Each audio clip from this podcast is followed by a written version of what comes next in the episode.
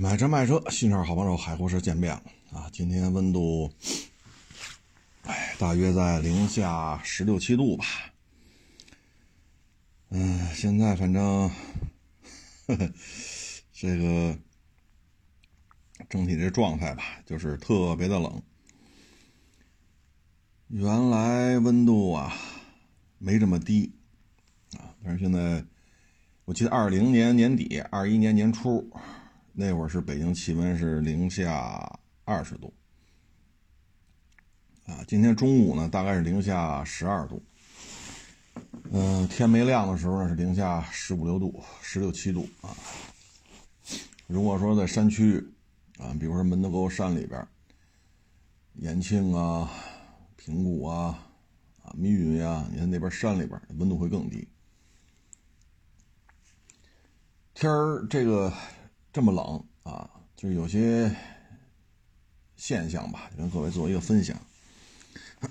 然后看我们家邻居热车，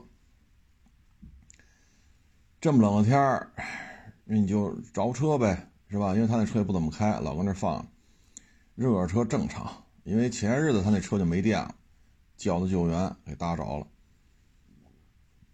这热热车也正常，充充电嘛。结果一着车。好家伙！我这车坏了吗？咋这么大动静啊！一会儿一一听啊，踩油门了，不是车坏了，踩油门，踩油门，轰！哎呦，我老天哪！我说这车得放这半个月不动了吧？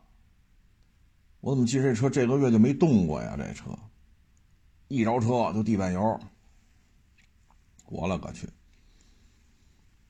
这么热车，这不是毁车吗？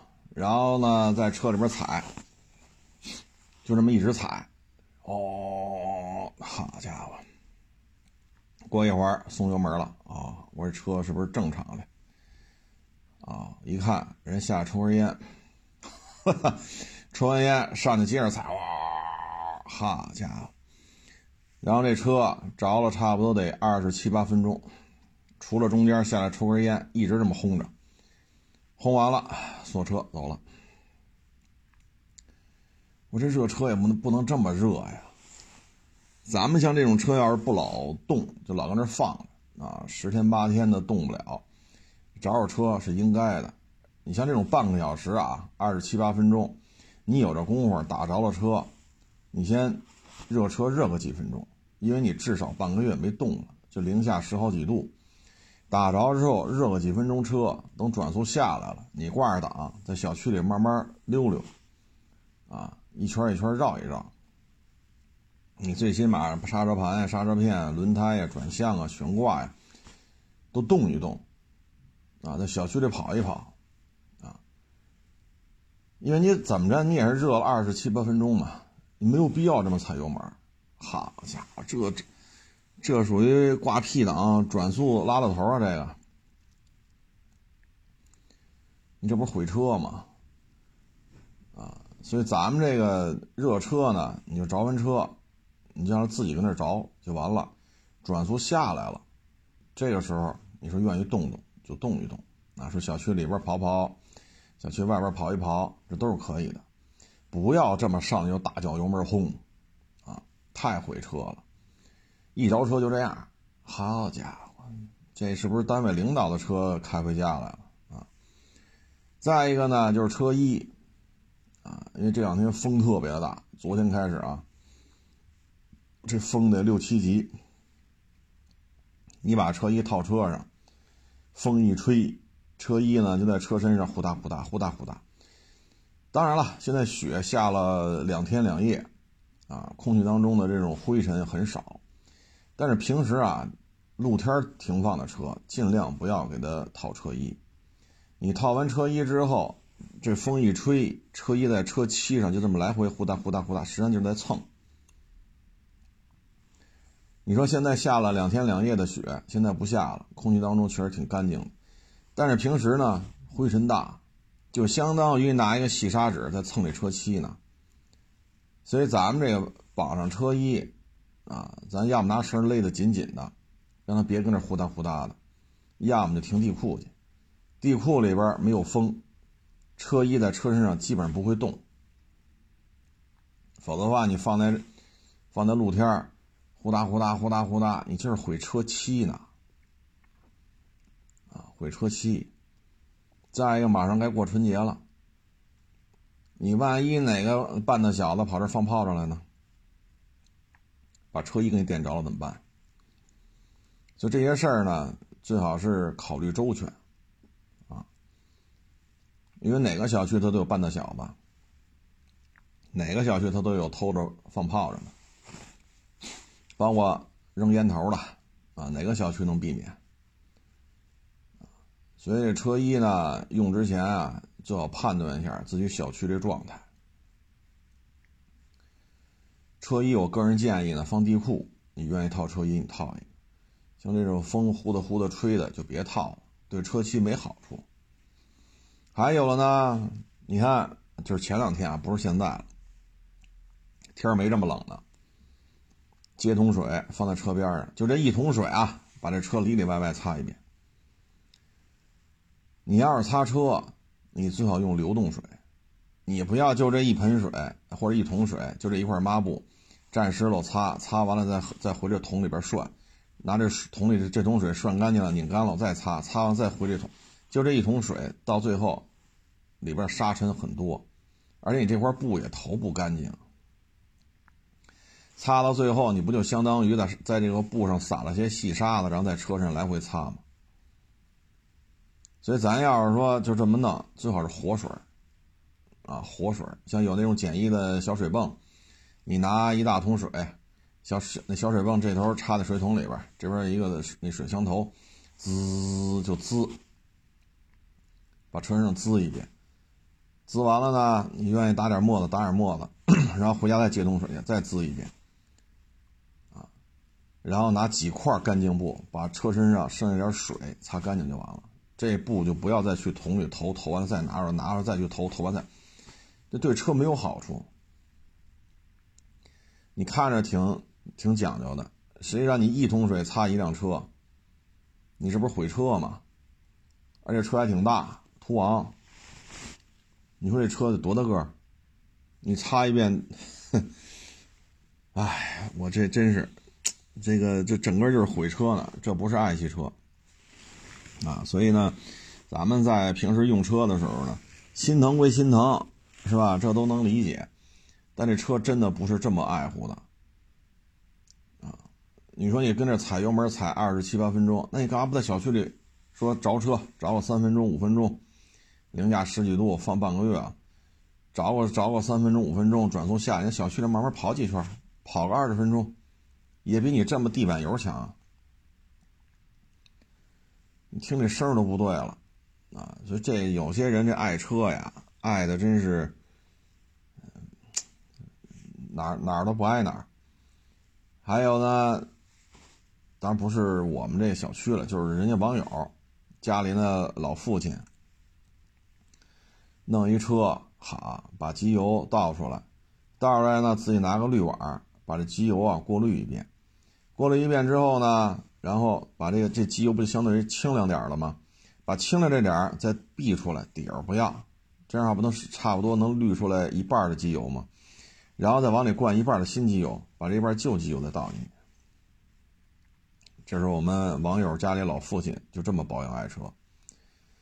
这机油不是这么用的呀，对吧？这车你说跑了一年了，您这为了省钱，一年就换一回机油，但是机油也不是这么换的呀，啊，所以有些时候你这车这么弄，弄完了声都不对，啊，这都不是说真机油假机油了，就你这么干。对发动机其实没有任何好处，那我省钱了呀，对吧？你说加六升，那我现在加三升就够，我省钱了呀，是不是？你加六升的话，一桶四升的，要么再来半桶四升的，或者两桶一升的，那这么着，我一桶四升的全都灌进去，剩下的灌两升的旧的，这不就省事儿了吗？可是这车不是这么爱护的，还有了呢，这车在这一放也不怎么动，冬天也好，夏天也好，啊，这车一着车就走，从来不热车。这个对车来讲也没有什么好处。你像今天夜里边零下十七度，你山区的话可能比这温度还要低，就得奔着零下二十度了。你这车你放了四五天，一着车就走，着车挂档就开，这对车没有任何好处。就网上啊，就这么一帮人啊，就为了博流量，老说一些违背常识的东西。啊那车现在车不需要热车，不需要热车，你那你就自己别热了呗。不行，天天跟那妖言惑众，热车毁车，毁这毁那个，然后流量来一波。啊，这这这网上有这么一一路一路人马，就好说这个，所以咱也没法弄。那你不愿意热就别热了呗。你再开三年，你再一听，发动机声都不对。你说夏天说咱这个三十七八度、四十二度晒着，那是不用热了，你就打打着了车，把玻璃降下来，对吧？开开换这个通气通风，把这个座舱里热热气散散。这个热车不是为了发动机转转速高，这个热车是为了座舱里的热风给它置换掉。冬天呢，像这么冷天也不热车，那你这不是自己毁自己吗？哎，网上的专家呀太多，啊，就有这个好信这个的，啊，反正你网上说什么都有人信，这咱也没招你包括呢，有些人呢在风挡上垫东西，放一个塑料布，啊，然后这样雪呢就直接下到塑料布上了，下完之后吧。他那雨刷器是就正常放的，结果他给忘了，一着车就开雨刷器。这一开，这才想起来雨刷器底下压了一块塑料布呢。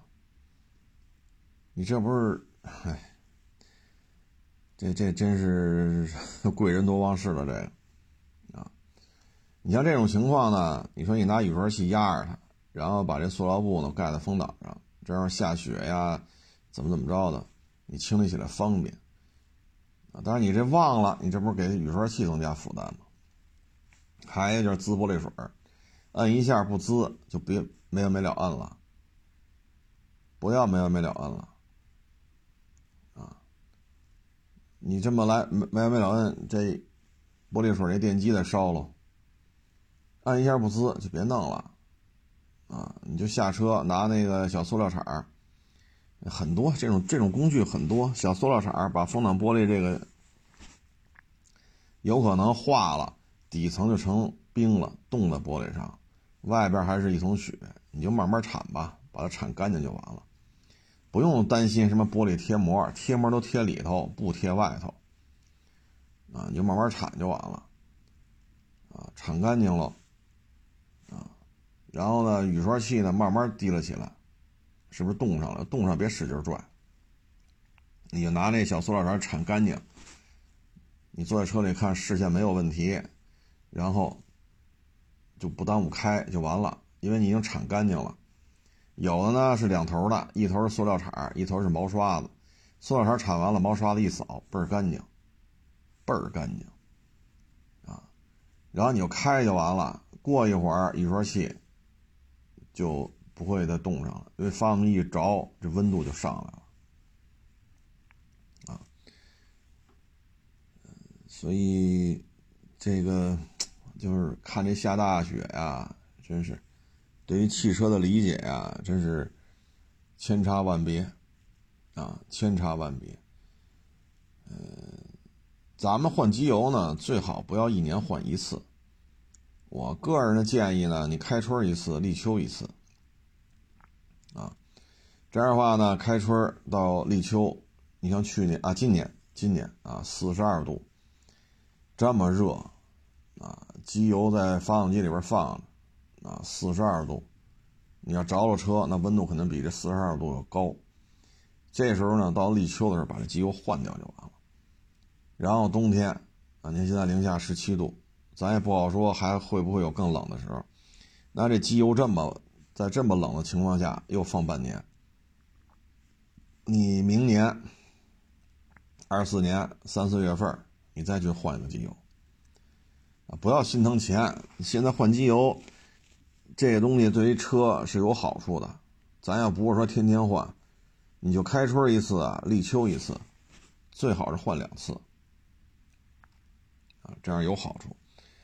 如果说咱现在开车，咱准备去海拉尔。啊，黑河，啊，或者说气温零下四十度的地方，咱们这个车呢就要注意一下保养。啊，如果说有条件呢，买那个防滑链，啊，雪地胎，咱最好做好这思想准备。啊，像北京这个冰雪除的速度相当快，但是你往东北啊、内蒙啊、新疆啊或者青海啊这种有些地方气温四十度、三十度，那雪都没法清。因为它天天下，你怎么清啊？所以呢，你去那边轮胎、防滑链啊，都要做好一个思想准备。再一个呢，到了东北呢，尤其是南方的啊，南方的朋友啊，说您是云贵川的呀、海南的呀、深圳的呀、广州的呀，对吧？成都啊、四川，你说这边比较靠南，您到了东北或者去了内蒙，你去检查一下防冻液，不行啊，换当地的防冻液。因为你海，尤其是海南岛，它哪儿有零下四十度的时候，对吧？气温最低，你说三亚也得二十多度，你说海口呢，也得也得十几度，所以你那儿的防冻液，你到了东北，你最好换成当地的。然后呢，到那么冷的地方，最好是停暖库，暖库呢就是地库里加暖气的，停在那种地方，不要马路边一停，你就酒店里就吃喝。你第二天出来，这车打不着了，就。因为零下四十度，温度太低，所以呢，去之前最好停在暖库里边啊，暖库就地库，然后地库里加暖气啊，这样的话呢，地库的温度老能保持在零上个七八度啊，十度，这样的话它电瓶这一晚上没事儿啊，要不然零下四十度，马路边一扔，第二天废了。啊你要说勉勉强强搭着了也行，能搭着，但是你这车且得热车呢。你这种情况下好搭着了，挂档就走，多毁车呀！那机油还没有打上来呢，机油还没有恢复到一个正常运转的状态呢。就到了那些地方，最好找有地库的酒店啊，甭管是叫什么宾馆呀、酒店什么的，只要有地库、有暖库，最好停那儿去。花俩钱，咱就花俩钱了。对车有好处，因为你零上七八度放一宿和零下四十度放一宿，这不一样这状态。因为你这温度差都快五十度了，外边零下四十度，你这地库零上八度，你这温差四十八度啊。所以去那边玩呢，这开车的话，对这事儿一定要注意啊。再一个呢是冰雪路面，刹车距离会无限的延长，能放多远放多远，不要说什么事儿到跟前再说。停不下来，啊，停不下来。雪地胎、防滑链也不敢保证你不打滑。说是用了雪地胎，用了防滑链，刹车距离就跟平时一样，那也做不到。啊，冰雪冰雪试驾咱们原来讲过几次，一定要打好提前量。啊，这个特别是一些后驱车，咱就别去了，没法开。没法开，你要上一些小坡，比如说这个进酒店，人家院子有小坡，你开不进去，你怎么办？解决方法呢，就是我必须要开你。解决方法就是什么呢？要么你往那后轱辘前边垫点什么草垫子之类的，麻袋片啊，增加一下附着力，哎，一下，因为小坡嘛，酒店的小坡很小。啊，不会说十公里、八公里，没没那么长啊。酒店进酒店停车场那小坡，或者进酒店那院子那小坡，一般来讲就是几米长，或者十米八米。再一个倒着进去，把车倒过来，副这个驱动轮在前头，从动轮在后头，倒着嘛，因为你后驱车嘛，倒着试试看能不能倒进去。所以呢，去东北后驱车比较麻烦，啊，最好是四驱的。啊最好是四驱的，要不然你不能老下去救援去吧，对吧？你这对于身体消耗也比较大。座舱里边二二十度二二十三四度，对吧？你温度打到这儿，好，车外边零下三十度，你反复这么上来下去，容易感冒啊。而且体力消耗也比较大。所以去东北呢，最好是四驱车，啊，最起最起码上个冬季胎，啊，尤其是准备长途自驾的，说我要沈阳，是吧？然后大连，啊，什么长春，啊，齐齐哈尔，啊，哈尔滨、黑河，然后再拐到大兴安岭那头去，啊，然后上内蒙，再再怎么怎么着怎么着的。你这个你最好买一套雪地胎，啊，最好带上防滑链，要不然你适应不了，啊，还有一个呢，岁数太大的呢，假如说带老人去，你得注意，如果心血管疾病的，这种极寒，啊，车里边空调打的二十三四度，外边零下三十度，上岁数的老人容易犯病，所以咱别好心办坏事。啊，你看冬季过冬，一般都把老人送到海南去，尤其是三亚，二十来度，二十来度，因为那边温度啊，就是说比较恒定啊，所以北方好多老人都去海南猫冬嘛。咱要带着老人去这么冷的地方，一定要注意这问题。啊，你比如说酒店里边开着暖气啊，可能室内温度二十五度、二十六度。你穿个单衣单裤正合适，好一出门零下三十多度，老人受不了，啊！而且这种冰天雪地的，一旦说突发心血管疾病，你这救护车来了都费劲。你开打滑，他开也打滑，一回事儿啊！所以有些事儿咱一定要注意，啊，一定要注意，包括防冻液、玻璃水儿，对吧？防滑链、雪地胎。自己的这种防寒的这种衣服、鞋、帽子、手套，包括你停车停哪儿，这些自自己最好有个事先的一个了解，啊，事先要有了解。嗯，再就是吃吃饭，啊，吃饭，嗯，好吃呢也得悠着点啊，也得悠着点要不然你吃完了不舒服，这也麻烦事。啊，说零下四十度，开着开着车，前不着村后不着店的，他也不是收费的有服务区，他就不收费的国道、省道、乡道、县道。你说找个卫生间没有？那零下四十度是周围没人，憋不住了。你你你说他是拉泡屎吗？你再把屁股给冻伤了。所以这个太冷啊，太冷，所以吃饭也得注意啊。至于说出门在外说吃东西，嗯，今儿网友还给我发一链接，说你看这跟测评圈是不是特相似？我一看，哎呀，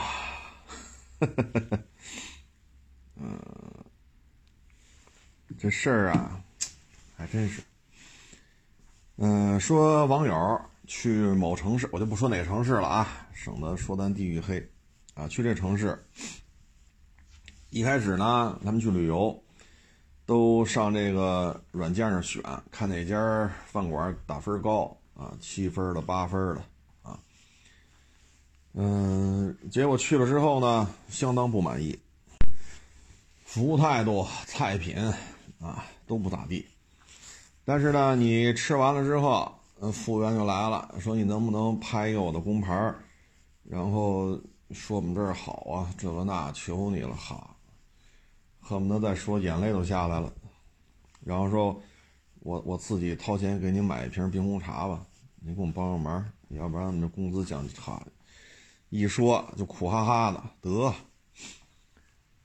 哎呀，你也不落忍呐，五分好评吧，啊。但是呢，这有些网友去那旅游之后吧，他就自己去找，他觉得怎么打分高了都不好吃。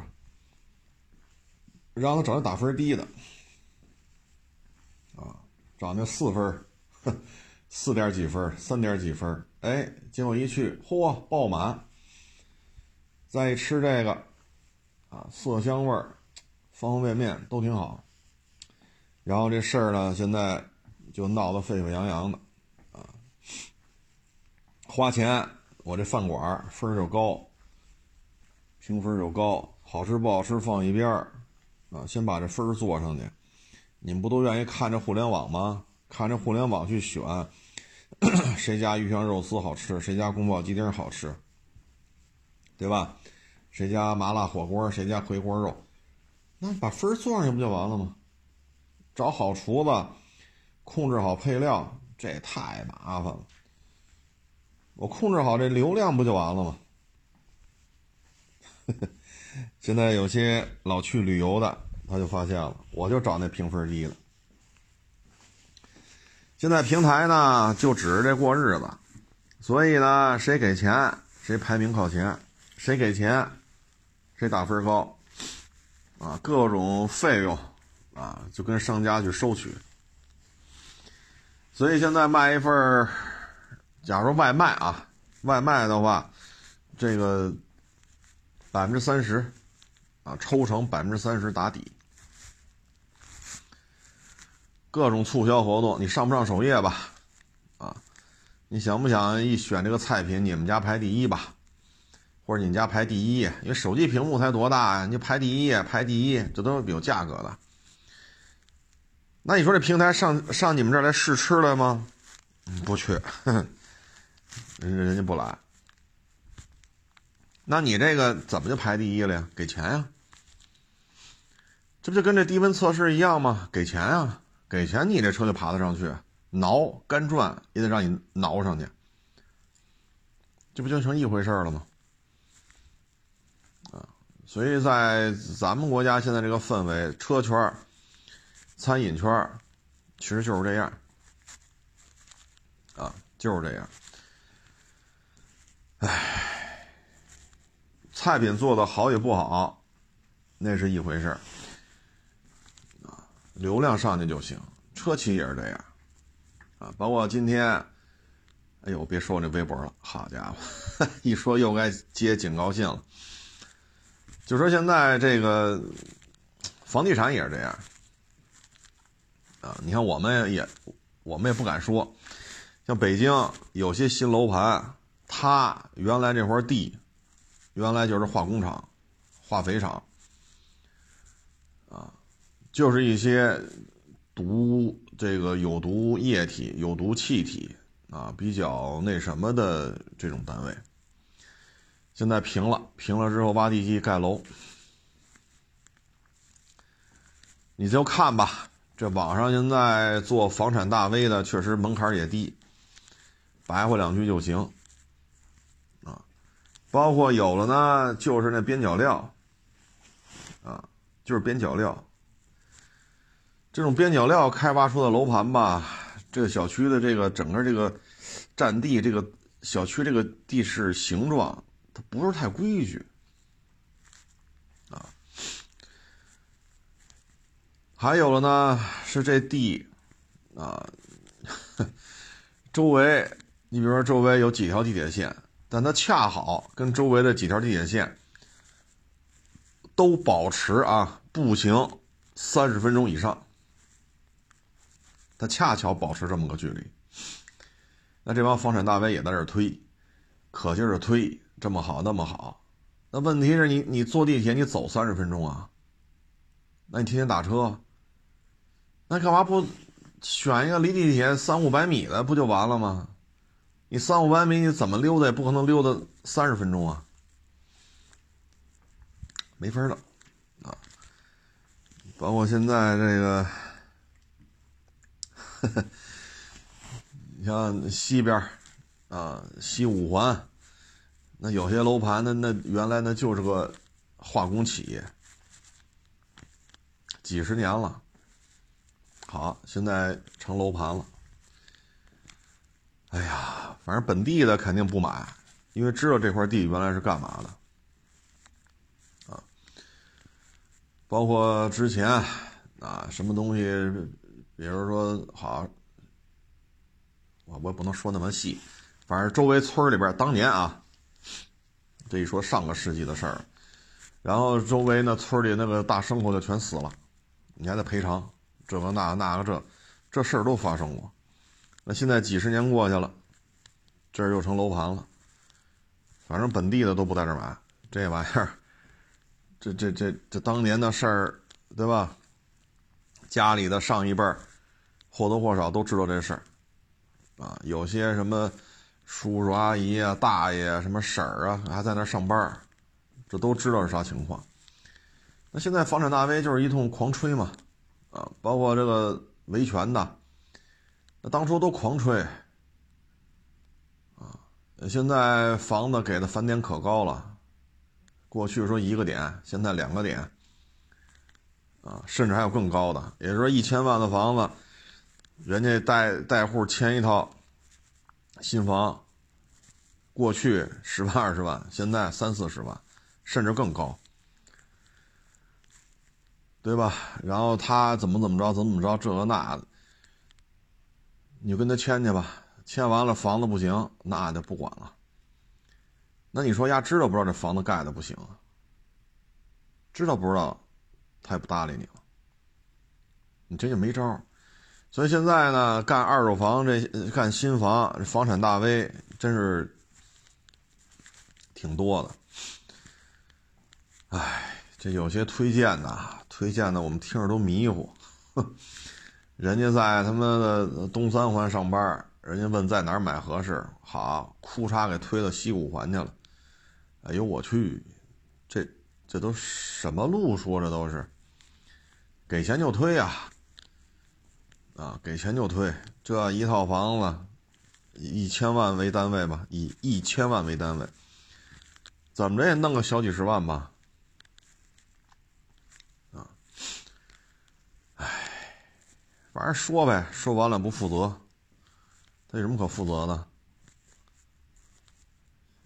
对吧？你说住住之后噪音高，你找他去，人家不搭理你。你说二手房啊，有的做二手房的，有的做新房的，有的新房二手房都做的，人家只负责带着你去排卡，带着你去这个签约交定金，别的一概不管。一说楼盘闹事儿，一概不参与，装死啊。这这这这这房产大 V 我也关注了不少，胡说八道的太多，真是胡说八道的太多。所以现在中国这几大几大圈子啊，车圈这个美食圈就餐饮圈啊，包括房产圈都是他妈这这路玩法啊，这么好那么好，你不买你人生不完整，全他妈这么一通白话。可这事儿不是这样的呀。但说也没用，啊，说也没用。唉，包括有些闹事儿的楼盘、维权的楼盘，管吗？你看他管吗？签约的时候可热情了，啊，你怕买不上吧？给你制造这个吧，给你制造那个吧，啊，然后尤其是昨天还是前天呀，北京对于这个首付比例。对吧？降到百分之三十，二手房百分之四十，又是一通这个那个。说白了，他们这，哎呀，这咱也不好多说什么啊，有点过啊，有点过。哎，房子呢是重资产。啊，它不像车，啊，车的交易速度很快，房子可不行，满二、满五，满二为一还是满二不为一？满五为一还是满五不为一？这些都是有讲究的，而且这一次过户，这成本是相当高啊！一千万的房产，你一过户，你这个中介，对吧？然后国家收的，中介收的。你这怎一千万的房产怎么这小几十万吧？怎么说也得小几十万！所以现在就这种情况吧，反正咱的观点呢，就是房住不炒，你自己够住就行了啊，因为我两年前、三年前我就说嘛，现在没有那种了，说今年一万一买的，明年两万二，后年三万三，大后年四万四，再再过一年五万五，没有这景了，没有了。两年前咱就这么说，这就是房住不炒，就是改善刚需，这就是现在，就就就这些人适合啊。唉，所以咱们这个，就有些时候，咱也不能断人财路，是吧？但是他说这些东西，有时候明摆着就不靠谱，啊，明摆着不靠谱。你包括这容积率三，好家伙！我前两天去那楼盘那看了一眼，哎呦我去！我这楼间距也忒近了！这个，这楼间距在天通苑这样楼间距的房子都不是多数，在天通苑这样楼间距的房子都是少数，还跟这吹呢！好家伙！我说这，哎，就这么这么近的楼间距。啊，然后这么小的一个小区，因为它楼盘面积小，啊，为了多挣钱就拼了命的干，嗨，吹了一溜够，啊，这卖了大半年了，还没卖完呢，啊，还没还没卖完呢，所以有时候，哎，反正这些房产大 V 啊。看多了之后，真是觉得，反正房产这一块吧，要成为一个意见领袖啊，倒是门槛没那么高啊。你首先你不需要租场地，当然了，租办公室是需要的啊。可是你不像场地，对吧？你说你能放二十辆车，你能放三十辆车，这需要多大面积？面积小了放不了。对吧？但是你要做这个房产呢，我可能这个写字楼啊，租个五十平米、一百平米就够了。我不需要说再租出能放三十辆车的车位，我不需要。你明白这意思吗？他弄的这些房子哪个他也不需要全款拿下来然后再卖给你，不需要。他只要做好宣传，然后呢，这房子一签几十万到手了，他比卖车挣钱。啊，比卖车挣钱，包括他这个二手房，对吧？你这个都是有费用的，尤其二手房也不便宜。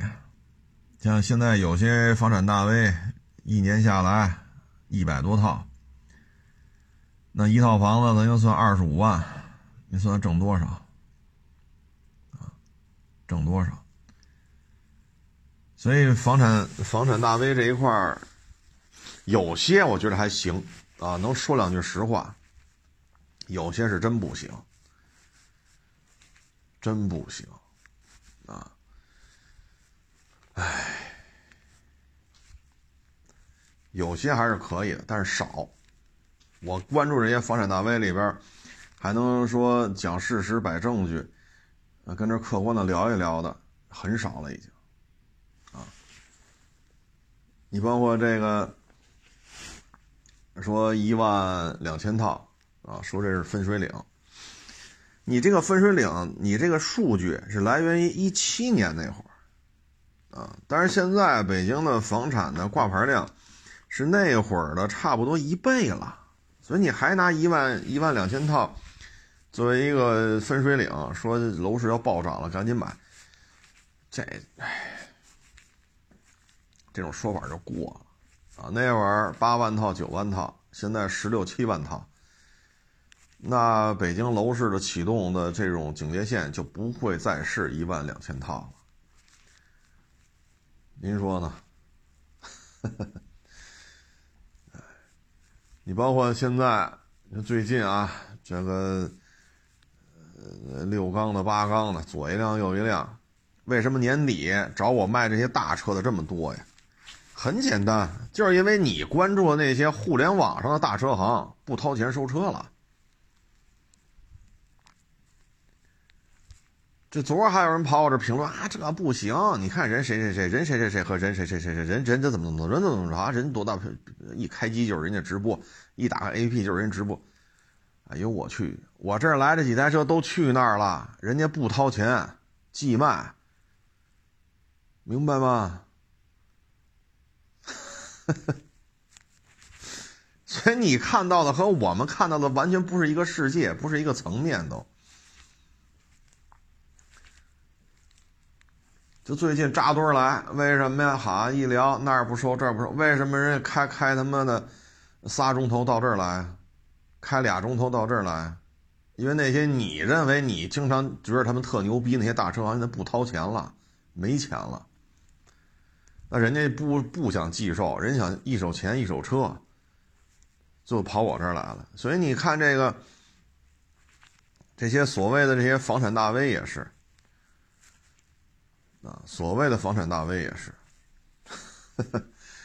有的呢，面谈就得交钱，两千、五千、一万，这时候能跟你说点实话，但是你要听这实话，你要掏钱，两千、五千、一万的面谈，或者说这种付费咨询，啊，然后呢，带户二手房一套多少钱？啊，新房不跟你要钱。还给你什么京东购物卡，是吧？给你这购物卡那购物卡，是你这套房子一千万，他一提，少则二十万，多则五十万，送你两千块钱购物卡，那算个屁呀！你还觉得挺大方？送你两万购物卡，我我都不觉得多。唉，所以现在是房产大 V 啊，咱也能理解，都为了挣钱。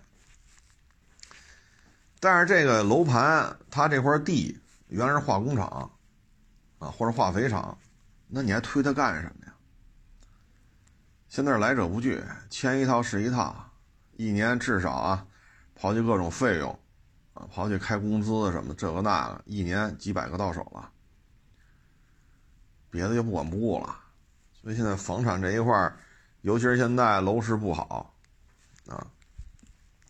包括一些有问题的房子，包括一些施工质量比较次的房子，啊，包括一些这这个楼盘就有问题，楼间距、密度，就是就是那个容积率，这都这都是有问题的，也跟这推，啊，然后做直播这个那个，有些时候我一看这都不对呀，这都，好卖图纸就开始签。现在楼起来了，前两天我去一看，嚯！我说这楼间距，我操，这他妈也忒近了。这个，它容积率做到三了，你怎么弄？你说能没遮挡吗？这么近的楼楼间距，嗨，挣钱嘛，是不是？好楼盘呢不愁卖，人家未必找你。次楼盘呢，愁卖，所以人才找你。那看在一套房子少则十万，多则五十万，这这这种抽成的比例上吧，就什么都来了。啊，当然了，人家有人家的渠道，人家有人家的运营能力啊，比如说跟短视频呐，跟微博啊，啊，人家都有人家的这种，是吧？啊反正这这圈子里，包括你说这个美食的这个 A P P 的这个打分那我们做的菜不重要，我们打分高才是重要的。这个因为什么呀？消费者只看网络上的评论，所以就导致这种。包括汽车也是，只看网络上，一说就是啊，那人家那怎么着，人家怎么着？哎呦我去，我信的话。这你妈一年几十起诉讼，你还你知道不知道？啊，跑我们这儿来说我们怎么怎么着？一聊完了傻了，怎么会这样？我说那你跟我这说个什么劲儿啊？你跟我说个什么劲儿？我学什么？你看我那学什么？要不然就说了，你你看人家文章写，你跟人学学这个那个。啊，我没文化，我跟人家学。这哥们儿不会收车，不会验车，不会卖车。天天就靠写这个过日子。我跟他学什么？那我这收车、卖车、验车这活谁干呢？所以就是有些，就是互联网给人的错觉，它是有巨大的这种信息茧房的。这里边会让很多人对事物的判断出现明显的偏差，明显的偏差，啊！我这视频我都怕这有些我都懒得放，啊！为什么跑这儿来卖车来？就是那儿不给钱，但是不给钱，有些能收，有些没法收啊。人家不给钱，人家报的可高了。对吧？一百多万的车，只要能挣五千，人家觉得合适。那我们这承受不了啊，资金成本就在这放着呢。那过户费呢？抛光打蜡的，这个那，这这这些费用都得算进去了。那人家什么都不管啊，人做寄售啊，展厅的也挺大。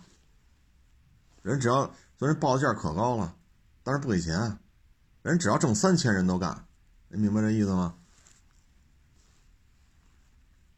所以你说，那你那那你就赚去吧。不给钱的报那么高，你又想拿到钱，拿到钱不可能报这么高。